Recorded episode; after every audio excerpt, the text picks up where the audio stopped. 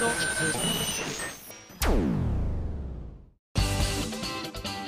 井あさみのシンガーソングゲーマー。皆さんこんにちは。今井あさみの SSG325 回目を迎えましたけれども、えー、皆様おめでとうございます。そう。ついにですね映画「コープスパーティー」が本日より劇場版が公開されております。やった！皆さん見に行ってくれましたか？私はおそらくあの先日行われたえー、試写会の方で見ているかもしれないんですけれども正直映画館にも行かなければという思いと行ったら本当に後悔するんだろうなっていう思いとでも行かなければ私は何のために主題歌を歌ったんだそうバビロンも発売されましたしっていう思いでねいろんな複雑な思いで映画館に向かうんだと思います。でも本当にいい作品に仕上がってると思うのでぜひね怖いもの苦手な方もですね私も頑張って見に行くんで一緒に行きましょうよ。ねえねえ。本当に怖い方はぜひニコニコで見てください。ね途中で怖くなったら止めればいいですから。便利。はいというわけで、えー、コープスの方ももう盛り上がっているところなんですけれども今回はですねなんとゲストにプラスティックメモリーズよりですね原作脚本の林さんとそして司役の匠康明さんが来てくださってます。もう動画の方もねオンエアされておりますけれどもなんだろうな愛されキャラですよね2人ともね。あの今目の前に実はあの匠くんだけあのもうすでに本編の方と動画の方を撮った後匠くんだけ残ってくださって今ねうなだれてるんですけど、大丈夫？やさぐれてるけど。俺の司のイメージがみたいなねところで苦悩されてるんだと思いますがそれもひっくるめてすごく司っぽい人だなというのを改めて感じております。え本当に素敵なお話たくさん聞けておりますので本編お楽しみに。じゃあ早速なんですけれども、えー、できる限りたくさん喋ってるのでねお便りこちらで紹介していきたいと思いますけれども、えー、こちらミルトンさんから頂きました。ありがとう。今井さん SSG スタッフの皆さんこんにちは。こんにちは。先行配信のハイレゾ Leap of Faith 購入させていただきました。ありがとう。この曲のためにハイレゾ対応の再生機とヘッドホンを揃えたと言っても過言ではなく待ちに待っていました。パイプオルガンとハンマーダルシマーはファミツドットコムさんのレコーディング取材記事の動画で演奏している様子を見ていたので曲を聴いてああこの音があの楽器かと妙な感動をしました。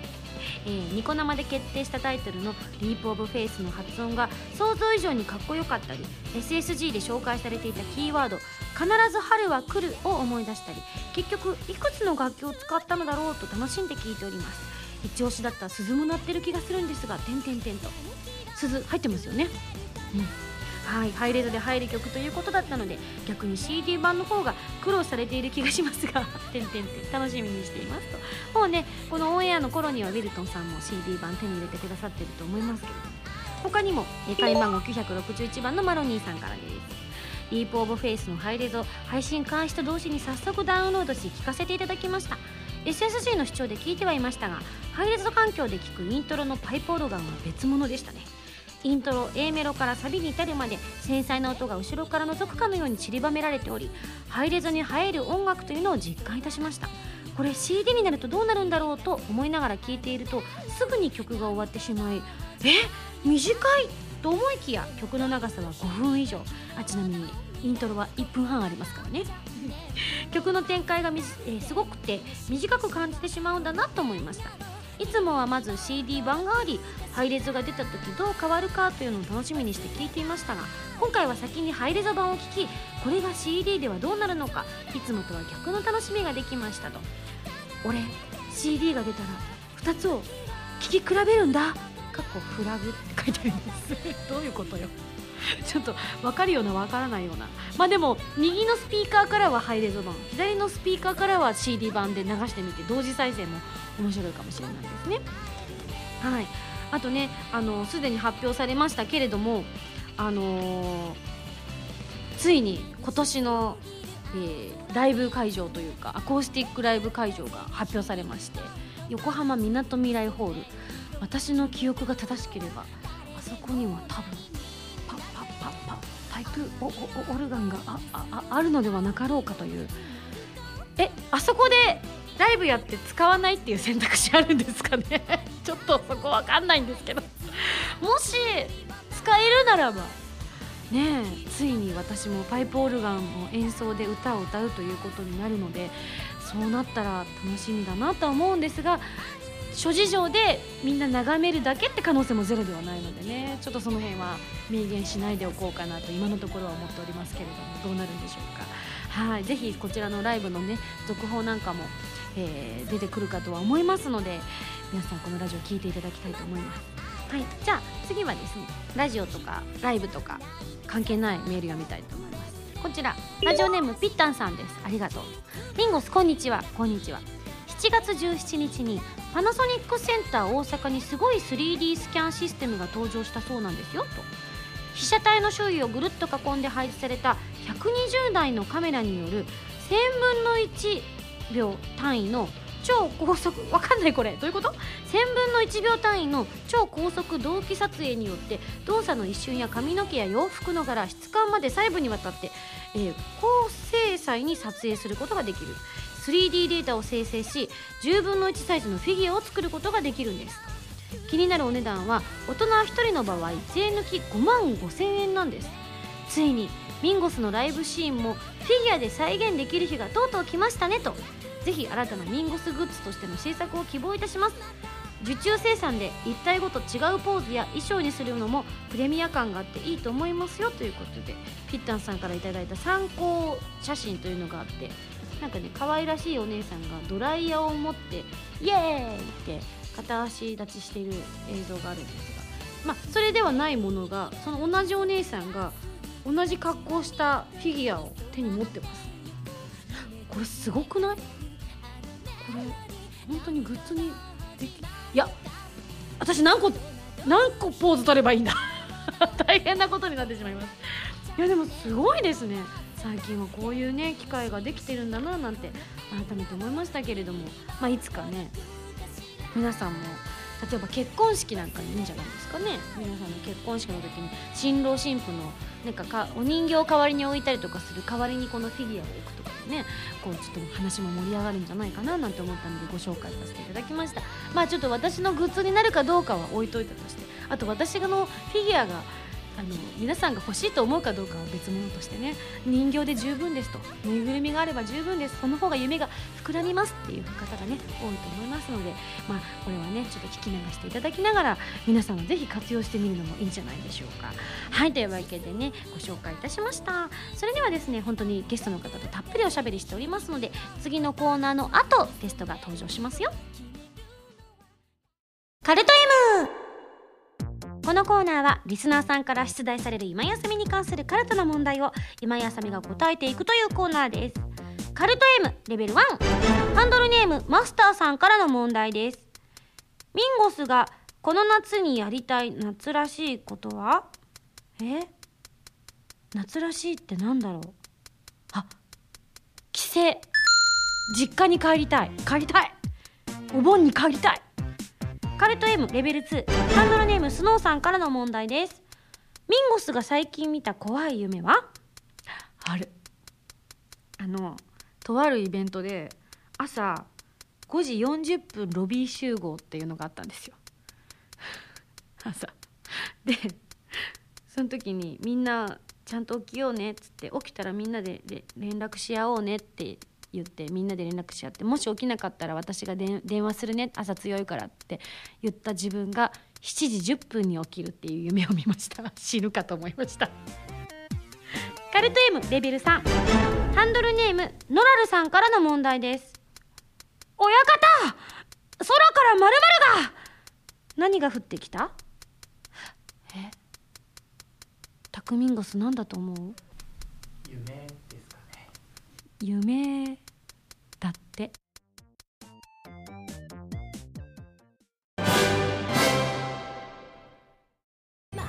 今井あさみの15枚目のシングルテレビアニメ「プラスティックメモリーズ」エンディングテーマ「朝焼けのスターマイン」が好評発売中です。アニメ版は動画工房書き下ろしジャケットに加え「プラスティックメモリーズノンテロップ」のオープニングエンディングが収録です。そしてアイラと司のプラスティックメモリーズオリジナルミニドラマも収録しています。DVD 付き版通常版もよろしくお願いします。今井あさみの16枚目のシングル「バビロンビフォーザデイブレイクが好評発売中です。新曲「バビロン」のほか任天堂 3DS 版「コープスパーティー Blood Covered Repeated Fear」オープニング曲「シャングリラ2015バージョン」SSG のミュージックパズルで制作している「ディープオブフェイスが収録されています。皆さんぜひ聴いてみてくださいね。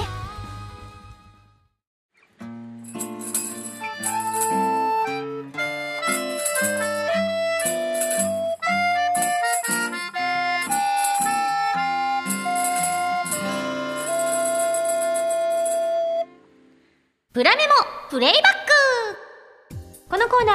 東京 MX などで放送されたテレビアニメ「プラスティックメモリーズ」を振り返るコーナーでございます。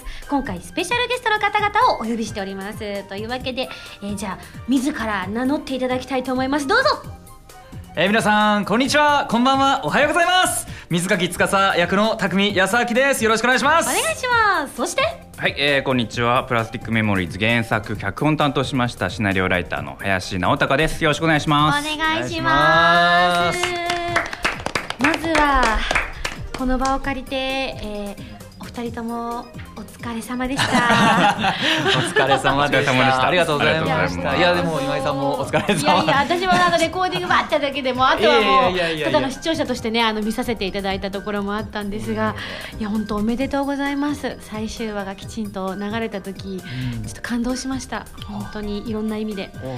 あ終わっちゃう終わっちゃうって思いながら、うん。ただなんかいろんな感情がねこうわーっと込み上げてくるようなはい。作品だったなとは思うんですが、えまあ今日はねえ、うん。もう収録というか放送ももうとっくの前に終わっているので。そうですね。多分アフレコはもう2か月ぐらい前かもしれないです。そうなんだ。最終話のアフレコはそうかもしれないですね。はいはいはい。放送でえでも放送から考えたら結構ギリギリじゃない？そうですね。最初はちょっと伸びてたんで、なんでかな？聞いてみる？なんで林さんにこだわってたんですよそうなの監督のこだわりが。半端なくてです。ね。はい。そうですよ。確かにいはい。ろんなね、こだわりが本当随所に見え隠れしていた作品だったなと思うんですけれども、はい。じゃあまずはですねいろんな方から本当にあのメッセージと感想とかいただいておりますので、ご紹介させていただきたいと思います、はい。ペンネームこうめちゃんからいただきましあたおめさん。ありがとう。匠ですよ。今井さんゲストの匠さん林さんこんにちは。こんにちこんにちは。えーこのメールを書いている時点ではプラスティックメモリーズの放送が終わって早くも3週間が経ちましたねと。うん、最終回まで見て司とアイラの重ねてきた日々がとても眩しくうん。切なく。でもどこか前を向くことができる私にとって、えーもう忘れられない思い出となりました。今年の夏は花火を見るときっと司とアイラを思い出すんだろうなと感じています、えーお二人に質問なのですが最終回までオンエアを見られてそれぞれの立場でどのような心境でいらっしゃるのでしょうかと、えーこ個人的には9月のイベント参戦も無事に決まりまだ続くという感覚を嬉しく大変楽しみにしておりますが、えーお二人ともお仕事頑張ってくださいねといただいておりますがどうですか？オンエアはリアルタイムでご覧になられました？僕もね、あの、ん。白箱とか、事前に見ずに本当にオンエアでずっと見てたんですよ。えそれはあのもうもらえないぐらいギリギリだったとかってことではなく？えっと今井さんなんかそっちへそっちへ話を持ってこないしてませんかなんかいやよくあるじゃないですか、アニメ制作だと。そうですね。過去にも。いろいろ私もいろんな現場見てきましたけれども、ね確かに確かに。ギリギリだぜって言ってこうヒューってお祭り騒ぎになることもありますけど、はい。そうじゃなくて自らの意思でということですか？そうですね。もう半分ファンと同じ気持ち目線で、うん。はい、ずっと見てまして。もう3ヶ月あっという間でしたね。早いですね。3ヶ月。始まっちゃはうと本当にね、うん。早いですしね、ううんん、どうですか？実際にご覧になられて林さん的には、えーまあ、ある意味感というはい。感じで終わりましたけれども、どうですか？あもう監督はじめアニメのスタッフの皆様、キャストの皆さんにももう感謝しかないですね。うんもうこんな素敵な作品にしていただいてありがとうございますという感じで。最終話であれだけ細かく、はい。その描写が動きながら、うんアニメーションとしてのクオリティを保ちながらっていはい。う作品、昨今本当に、まあ、こんなこと言っちゃうとあれなんですけれども本当に珍しいなっていう印象をねすごく受けましたよね、まあ、それだけその魂削って作ってらっしゃるんだなって思いましたし高見君はどうですか？その。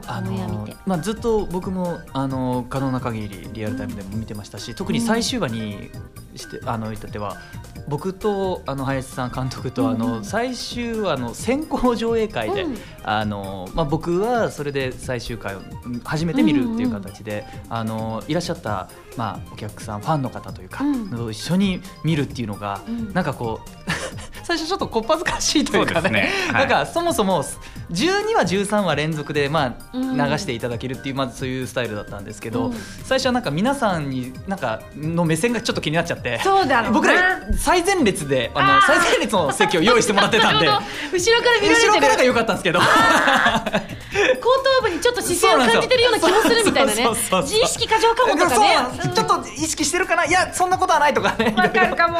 でなかなかあれだったんですけどでももう一瞬でストーリーの方に振ってもううん持っていかれて、でもう12話終わり13話に入ってからは、なんかあの自分が演じている作品なんですけど、うんちょっと自分がやってることを忘れてしまう瞬間がそれって本当はい役者冥利に尽きるよね、なんか僕はうん。割とあの時ああだったなとか、うんうん。オンエア見る時って、うん。忘れるよりもあーあの時こうやっちゃってたかとか、ちょっと反省もあったりするんですよね、うん。よく先輩にもでも言われたんですよ、うんあのちょっと話外れるかもしれないんですけど、あの例えば本番をこう撮った時に、うん。収録で撮った時にそこでうまくいかなかったとして、うん。でそれをオンエア見た時にそこで恥をかけと、うん。そしたらその悔しさをバネに、もっともっと本番一発でうまく撮れるように、うん。あのレベルアップしていけばいいんだ、だからそこで最高のものを何回も何回もやるよりも一発でポンとできるぐらい、うん。あのやってでそれでオンエア見て恥をかけみたいなことをよく言われてたんで,、うん。でいつも反省してたんですけど、うん今回はちょっともうそういう次元じゃなんかなくなってしまって。つかさ。アイラそして今井さんの曲。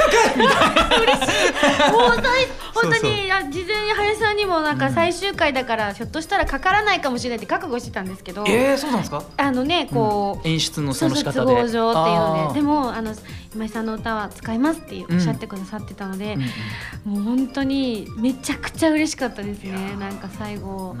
あこの歌のあのいろんな側面を引き出してくれるストーリーだったなっていうのをうん改めてすごく感じたんだけれども、あれだよね。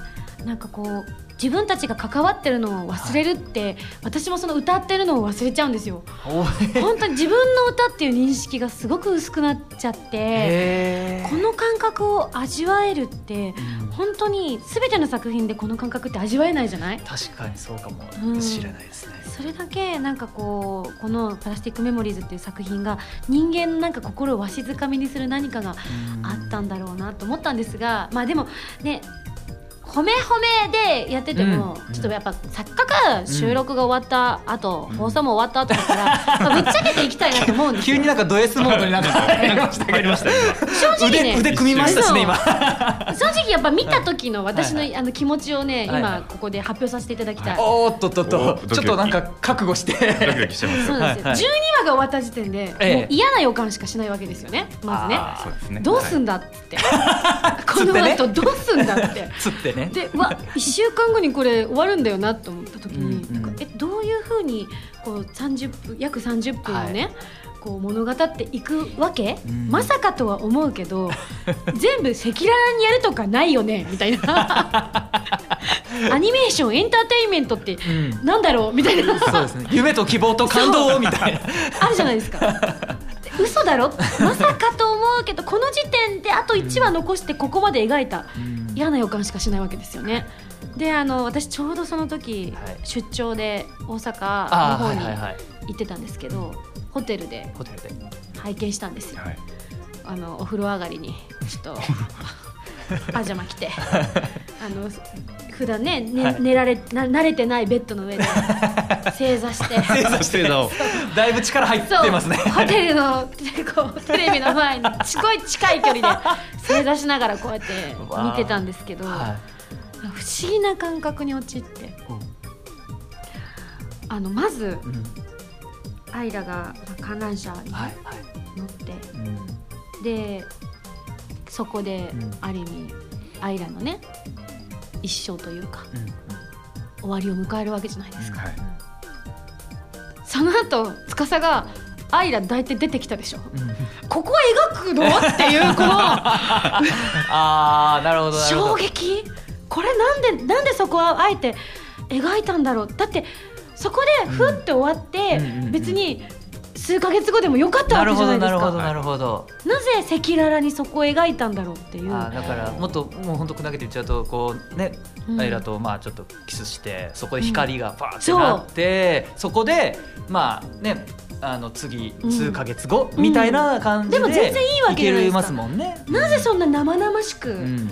あのだってもう動かないアイラをうん司は抱きかかえて降りてきた時のあの心境どうだったの？演じてる側としては。あーそこその、まあリハビリって言ってね、あのまず収録前にもらうじゃないですか、うん。でまず台本パーって見た時にあこれやばいなって思って、で実際見ると、うますますやばいなって思ったのが、あそこ司の顔描かれてないんですよ。やめてよ。やめてよ。いやあのこれちょっといいろいろそういうシーンってあるんですけどここしんどいぞっていう時 司の表情見えないんですよ。やめて。多分書いてる側の方々もうん正解をうん。ひょっとしたらギリギリまで悩んでたのかもしれないですよね。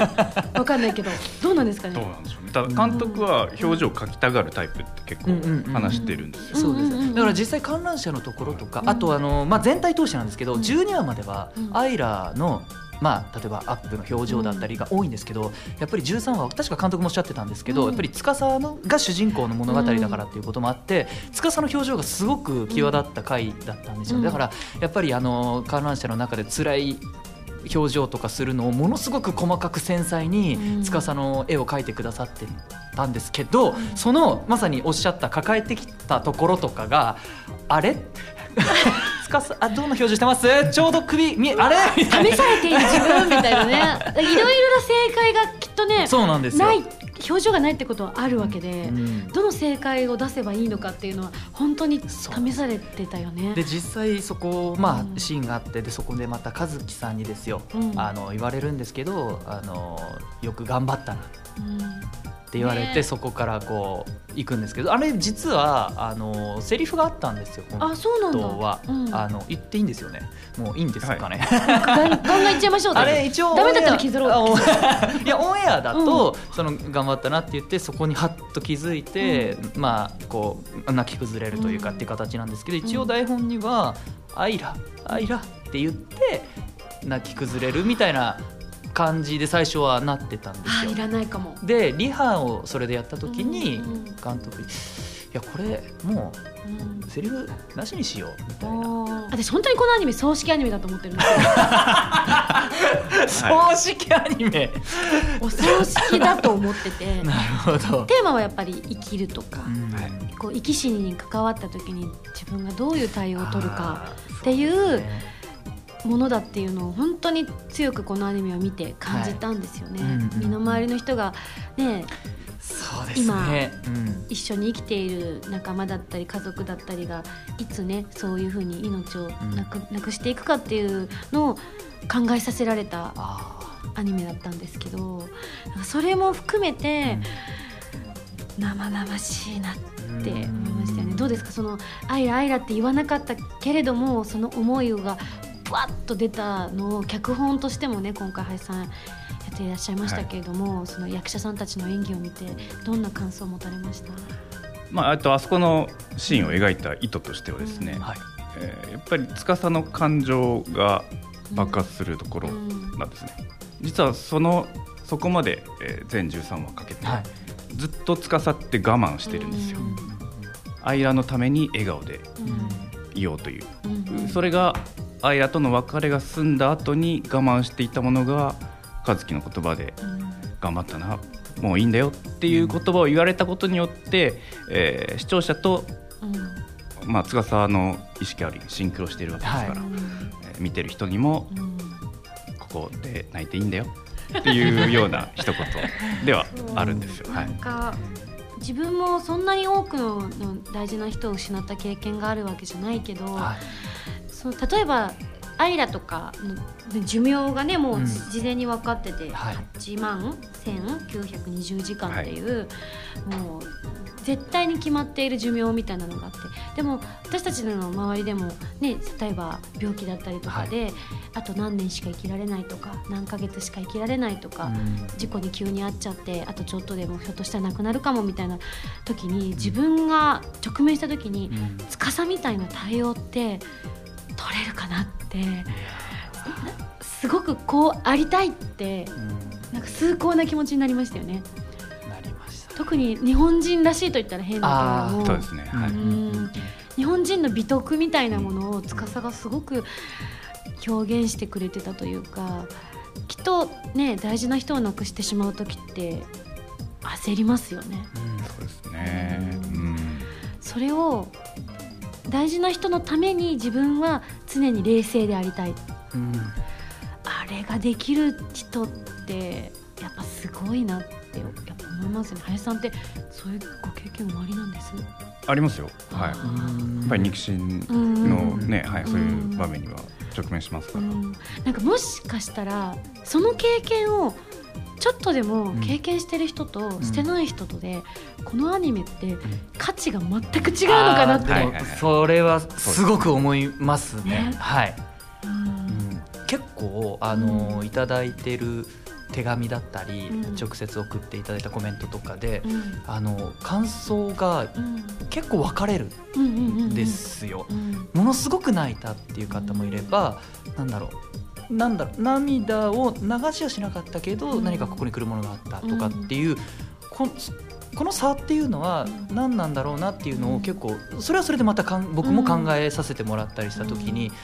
やっぱりそういう自分とどこかシンクロするものが、さっきおっしゃったようなこととか、もうなんか自分の経験とか人生観がやっぱ作品を見た時にそれ受け取り方も違うって当然なんだろうなっていうのは。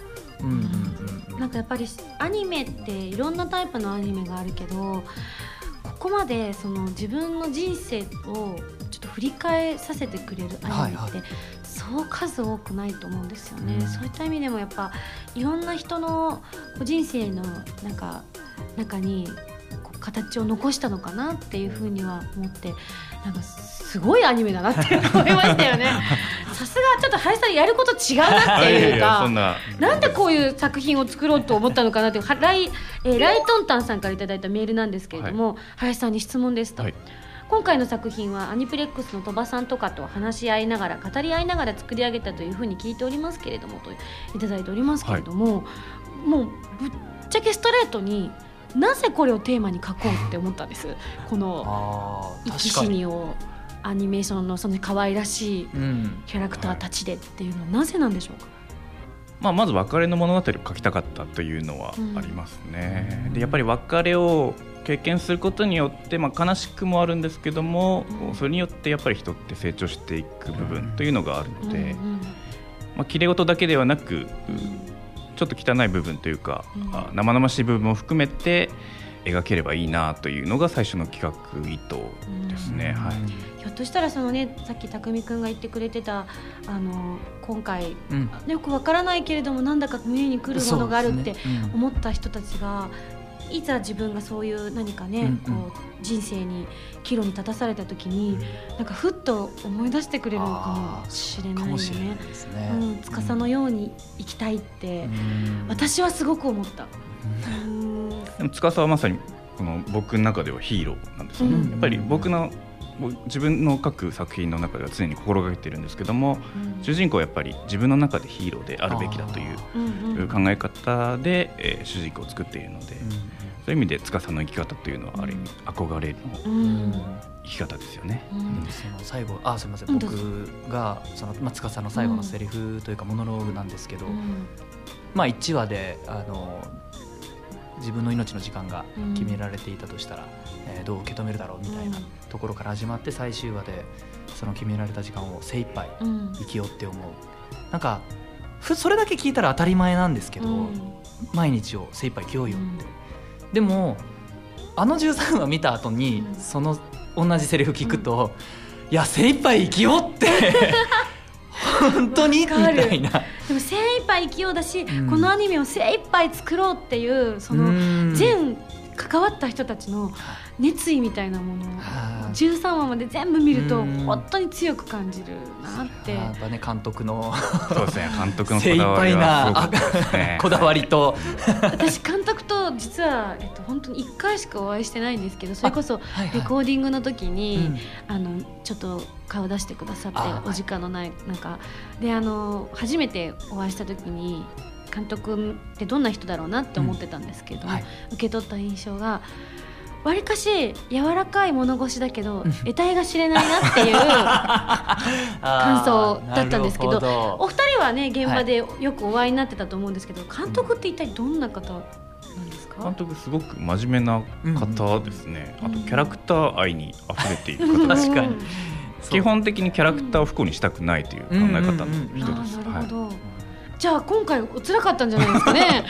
物語を。ね。どうしてうも、ん。あでもひょっとしたらあの亡くなってしまうことが不幸なんじゃないのかもしれないですね。そうなんです、うん。そこはずっとお僕も監督も考えていて、やっぱり悲劇ではない別れというのをお一番重視しています。うん。はい。絶対に私たち一生生き続けることはできないし、うん。もうずっと、ね、一生といったら変かもう、ね、何百年何千年とい生きれるわけは絶対にないから必ずいつか人生の終わりが来るっていうのを考えると、全然悲しいことではないのかもしれないですよね、うん。突然の不慮の事故や病気とかじゃない限りは。うん、そう思うとあの二人の生き様ってすごく本当憧れる。ああありたい。ね。うん。あと監督そのやっぱり絵に対するこだわりが当然まあすごかったんですけど、うん。それをまたこう各そのアニメの絵を描いてくださる方へのこううんまあ指示だったりとか、うん。発注だったりとかでもすごくこうやっぱりこだわりがあるので、うん。そうどう伝えたらいいかみたいなところも、やっぱり細かいその繊細な表現をうん絵で表したいっていう気持ちががとってもやっぱりつ強かったみたいなので、だからそこら辺もすごくあの難しかったとはよくおっしゃってたんですけどただ嬉しかったのが、もちろん僕ら絵をまあそのリハ V とかうんあの映像をいただいてその絵に合わせていく方がどうしても多くなりがちではあるんですけどただ僕らがやったこう、まあ、表現とうんかお芝居を聞いた上でやっぱり絵を直すとか、うんそういうことが結構あったっていうことをおっしゃってもらったんそれすっですね。ごい嬉しいけどうん現場大変だったでしょうね。でしょうね。でしょうね。でしょうね。なんかあのちらっと聞いたら、いやでも司のこのセリフだからこの表情でいこうとか、うん。でそのなんかあの眉毛のちょっとした細さとか、はいなんか言ってましたよね、はい一本一本のなんか、なんか角度なのかはい。太さなのかちょっと僕には分からないんですけど、うん。それで全然変わるっておっしゃるんですよ。いやでもわかる。私もだからレコーディングするときに、はいあの直接お会いしてお話聞いたらはい。言いたいことが全部分かったんですよ。うん。目を見てお話しして、はい。監督がどういうふうにこの歌をも位置づけたいのかっていうのを、うん。お会いする前は人づてに聞いているから、うん。正直分かりづらかったんですよ。はいはい。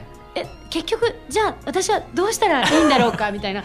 なんか相反することを、うんなんかいろんな人から言われて、はい。もうじゃあどうしたらいいの？みたいなところがあってじゃあ自分がこう歌いたいって思ったものとそこからじゃあこうしてくださいって言われたものがうまく消化もどうしていいのかも分からずっていうのでえじゃあそうすると今度でもこういうのなくなっちゃうしとかいうのでうん。分からなくて。でも監督の目を見てこうなんですってのを聞いたらあなるほどねみたいな。きっと現場もそうだったんだろうないみたいなね今うわって想像つきましたけれども。まあだからかすごい寝不足で監督ずっと体調悪そうで、でも終わってからだいぶ顔色が良くなってつい最近メールちょっとしたんですよ「うんうんうん。あのお元気ですか?」みたいなメールしたら、なんか酒をのなんか飲み歩き復活しましたってすごいハッピーなメールが。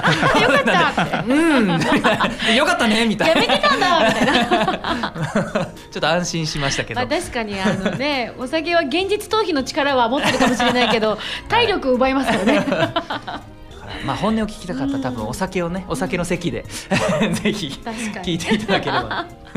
まあでもねその林さん的にはまあ司がヒーローであってほしいという、まあ、今回その司っていうキャラクターの名前がね水垣司っていう名前なんですけどこの名前はどなたが考えたんですか？水垣司僕ですね、ほうあでも水垣はうん。途中で変わったんですよ、あそうなんだ、もうちょっと難しめのへあ違えまあちょっと乙女っぽい名前だ乙女乙女っぽいどういうのだよ 気になる？でもだって乙女って言ったら早乙女ぐらいしか思いつかないけど私。そ そんなノリの。そうなのにお水垣じゃないですよね。お水がいやうまいねこれ。それお姉。えじゃあなんでじゃあ水垣になったんですか？色のイメージうん。を結構名前のところにつけているんですよ、い、水垣色という色があそうなんだ。え知らなかったえー、じゃあその色のイメージが彼にぴったりだったってことなんですか？そうですね近いというか、はい。うん。ぴったりかどうかは何とも言えないんですけれど んなるべく近い形で響きのいい名前にして。ますはい。すごくなんか印象的な名前で名前ってやっぱり本当に全てを表すものだったりするから、ね。特にねあの私たちの生まれてきた名前っていうのは親とかが決めてくれるものだから、うん。自分では基本的には選べないけど、キャラクターってやっぱりその作った人たちの思いが名前に詰まるなって私すごく思ってるからこの名前が最終的に最後まで見て本当にぴったりだったなって、うん。思いました。うん。ありがとうございます。うん、柿大好きだし私。柿のケーキがすごく好きなんです私。だいぶ好みが反映されてた。ね本当にこのアニメをねいろんなこう思いで見ら見た方いらっしゃったと思うんですけどこの方はかなちゃんですね。あー。とありがとうございます。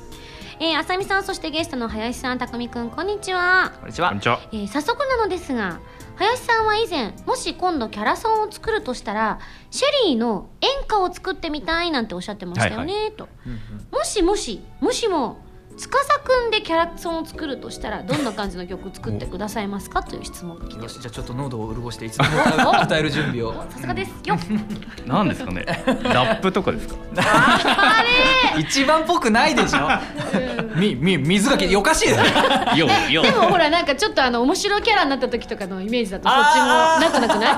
あれでも別に自分から面白キャラになってたわけじゃないですからね。完全に祭り上げられてたね。そうそう。アイラになんとか振り向いてほしくてやった結果が面白いだけで、そう。彼自身が別に面白いキャラじゃないんですけどね。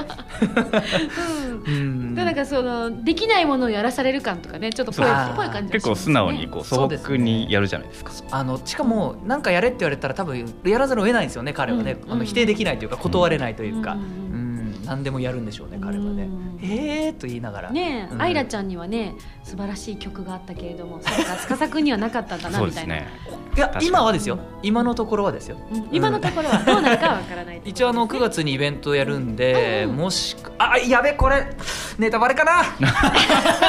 全然ネタのあの種もないですけどね。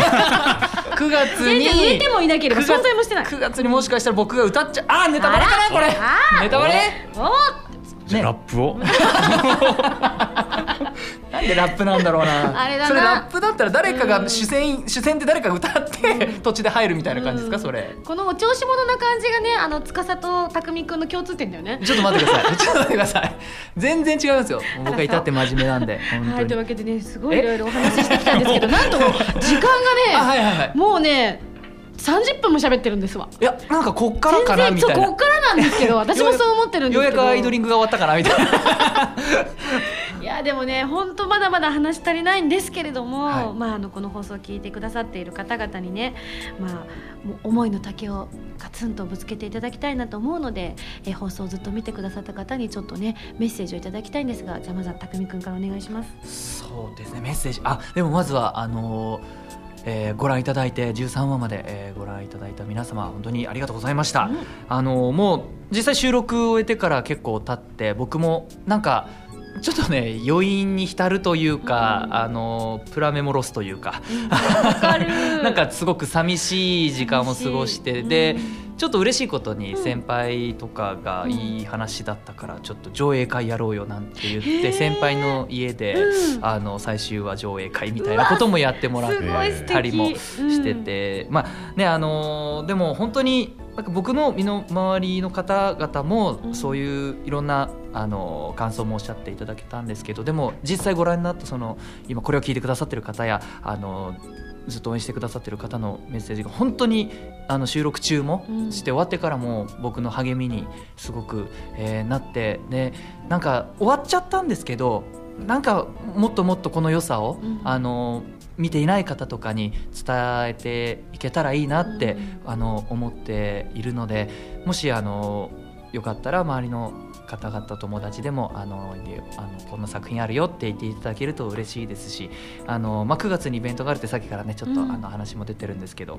あのもしよかったら遊びに来ていただけたらまた一緒にそのプラスティックメモリーズで、うん。あのいろんなメモリーをねうん。皆さんと一緒にね、うん作っていけたらいいなと思ってますので。うんはいあとあの朝焼けのスターマインの中にね、あの嵐の夜にという、うん。えー作品も入ってますね。そうなんですよ。あの結構 DVD、うんブルーレイの中にもあの林さん書き下ろしのね、はいはい。うんドラマ CD だったりとか、うんうん。えーそういうものもまだまだあのこれからまだ皆さんの知らないストーリーなんかもねあのちょっうんとずつちょっとずつこれから多分特典なんかではい。見ることも聞くこともできるかとは思うのでそれはまたそれで楽しみにしていただけたらと思います、えー本当に応援していただいた皆様ありがとうございました。はいありがとうございます。そして林さん。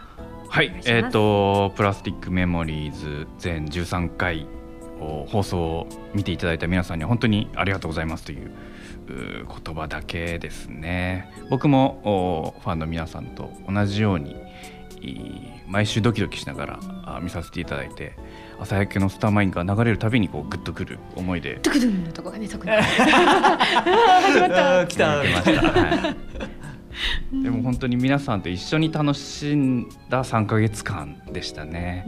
もっと続ければいいのになみたいな思いをしながら最終回を迎えましたが、はい。い、や自分が限りある何かみたいなのをテーマに書いたくせに。そうだそう。ですね本当ですよ。ねアニメは続けたいなんてそれちょっと話がうまくいきすぎですわでもやっぱりもっとこう司とアイラがイチャイチャする場面をねもっとたくさん描きたかったですよ永遠とイチャイチねはい。でもイチャイチャするシーン撮るとうん。監督とか音響監督が何イチャイチャしてんだよって。え何いやそういうシーンだから。なんでなんで嫉妬してんのみたい。なみんな面白い。いやでもね聞いてると痒くなるんですよ。痒くない 痒いと思いながら。あんなストレートな恋愛なんてはい。もうちょっと今今更できないよね。そうなんですよね、うん。あの最終話のねお風呂のシーンとかね。ねえ意味わかんない。確かにちょっともうって思ううん最終話はもうあのベランダでねあ朝朝を迎えた時のあの指がねそう。エロいんですよ。エロいよ。ですよ。本当私ただ手をつなぐだけじゃないですよね、うん。普通に声出しましたもん。なんでそりゃ。あれも監督のこだわりですか？ら、はい、動く動く。あれ。ぬるぬると動いた。あれ、うん。羨ましいな。あれいいあれいい。あれいいっすね。あれやりたい。うん。あれやりたい。どうぞ。私生活でどうぞ。あれ羨ましいなはい、えっとそうですね、えー、司とアイラの物語は一応幕を閉じましたけども、はい。まあ、この後お先ほど匠さんに言っていただいたように、えーブルーレイ DVD につくドラマ CD 書き下ろしでありますし、あと小説もあ実は出るんですよね、そうなんですよ、はいその内容はまだ言えませんが。わ。今後に向けて発売に向けてガリガリ書いておりますのでそちらもお楽しみにという感じで、はい、今後ともプラスティックメモリーズよろしくお願いします。ありがとうございました。えー改めてですねプラメモに関連でお知らせあ私の方からさせていただきます。お願いします8月の26日にプラメモブルーレイ &DVD 第3巻が発売されます。こちら完全生産限定版特典として、えーオリジナルサウンドトラック02の特典ディスクそしてキャラクターデザインの中島千秋さん書き下ろしジャケットそして原画集01、えー特製ブックレット予告映像の映像特典などがついてきます。もううん。盛りだくさんですね、これ。盛りだくさんですね。うん。そして電撃プラスティックメモリーズアイラメモリアルが発売中となっております。こちらアイラの思い出アルバムやイラストギャラリーに加え林さん書き下ろしのショートストーリーも収録されております。先ほどありましたけれども、えー今後林さん書き下ろしのプラメモの小説も発売予定となっておりますのでまだまだプラメモ感じ取っていただきたいなと思っております。はいというわけで時間足りないですがプラメモプレイバックのコーナーこれにて終了とさせていただきたいと思います。はいじゃあエンディングにも、えーお二人ちょっと出ていただきたいと思いますので、はい。どうぞよろしくお願いいたします、よろしくよろしくお願いします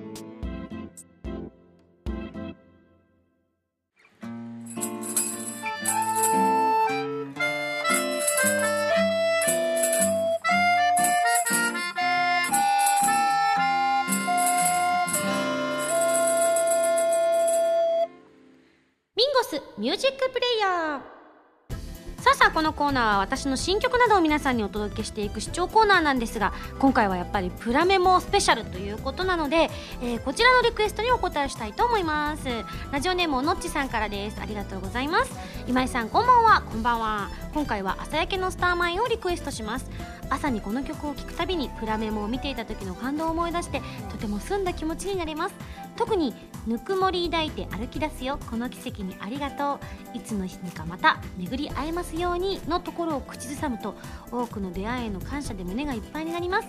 今井さんやスタッフさんそして全てのリスナーさんへの感謝を込めてこの曲をリクエストしましたといただいたんですが今からかけたいと思うんですがちょうどねそこね終わりの方だから最後までかかるかどうかちょっとわからないんだけれども、えー聞いていただきたいと思います。それでは聞いてください。朝焼けのスターマインです。どうぞ。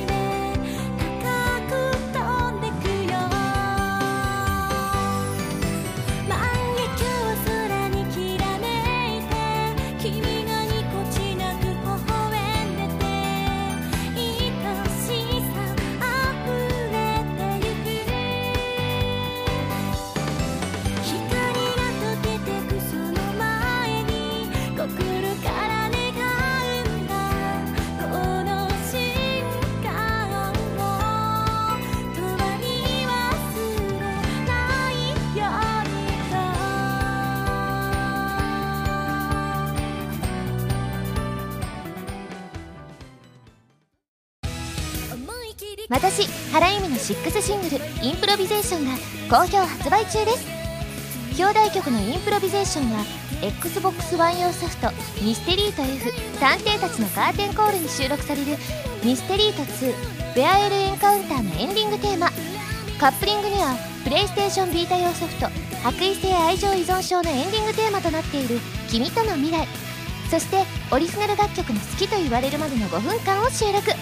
ぜひ聴いてくださいね。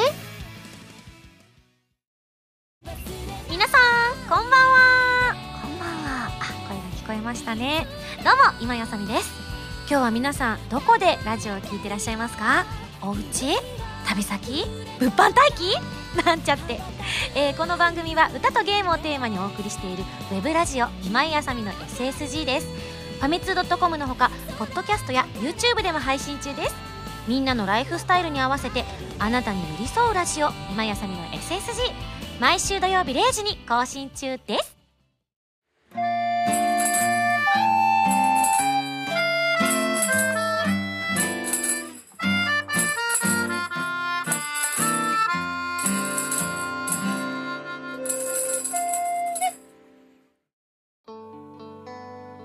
時間足りないですね。足りないですね。今日延長しますか。カラオケじゃないんだから延長しますか。すいません。はい、それではお二人から何か皆様にお知らせしたいことあればじゃあたくみくんからどうぞ、じゃあタクミンゴスから。はい。どうぞどうぞ。えー すみません。ここでのあだ名をタクミンゴスにしたいなと思って、どうぞどうぞ。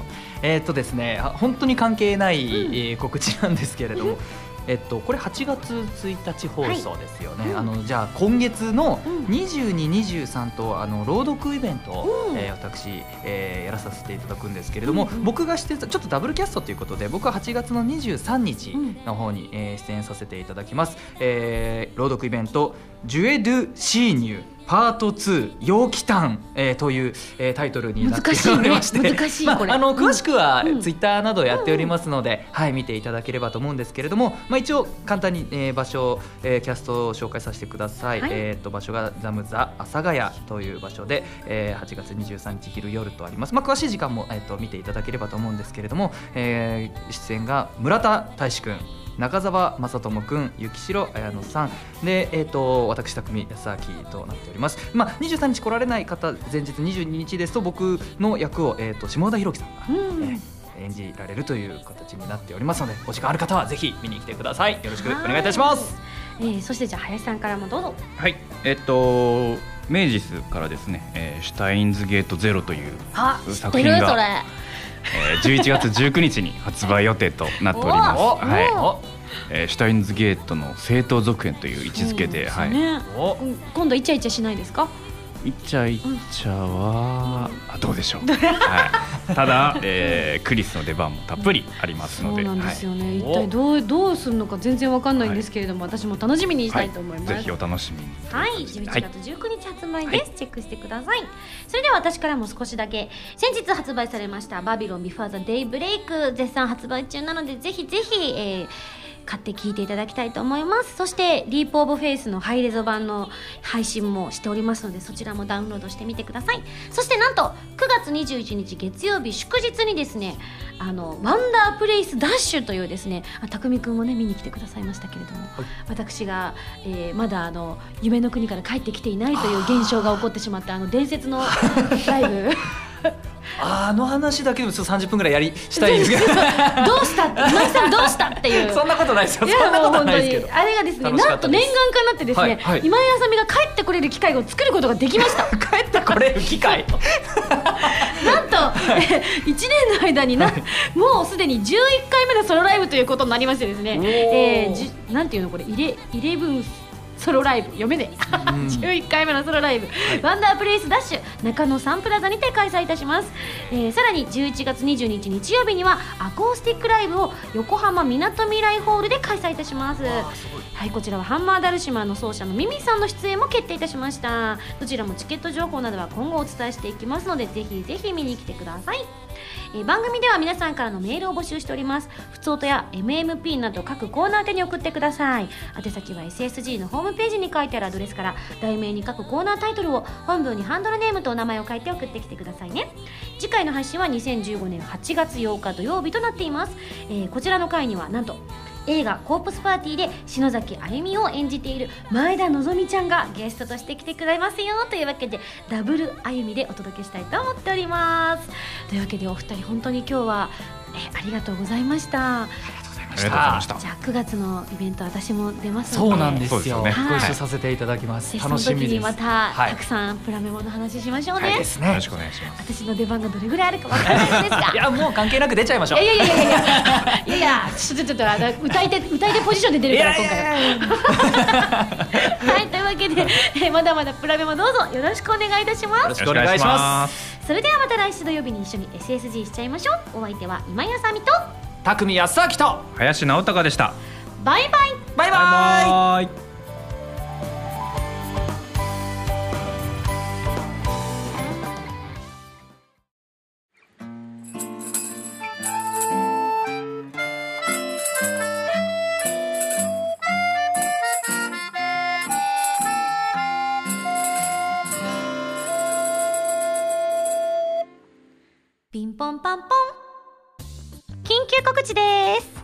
はい。今日は何を緊急告知するのかというとですね結構私的には夏に緊急告知が入ること少なかったんですけど過去の,、うんあの自分の活動だと今年は多いななんて思いつつ今回のもすごいですよ。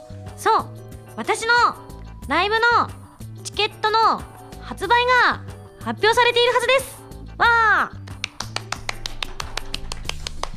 え詳しくはですねいつもお世話になっておりますファミツドットコムさんのホームページもしくは、え今やさみの公式ホームページの方に詳しい、え両方のライブかなのチケット情報載っておりますので本当に皆さんがいろんなところにライブとかイベントとかってお忙しいの重々承知なんですけれども今やさみを助けると思って、えーぜひ遊びに来ていただきたいと思います。頑張ります。以上緊急告知でした。ピンポンパンポン。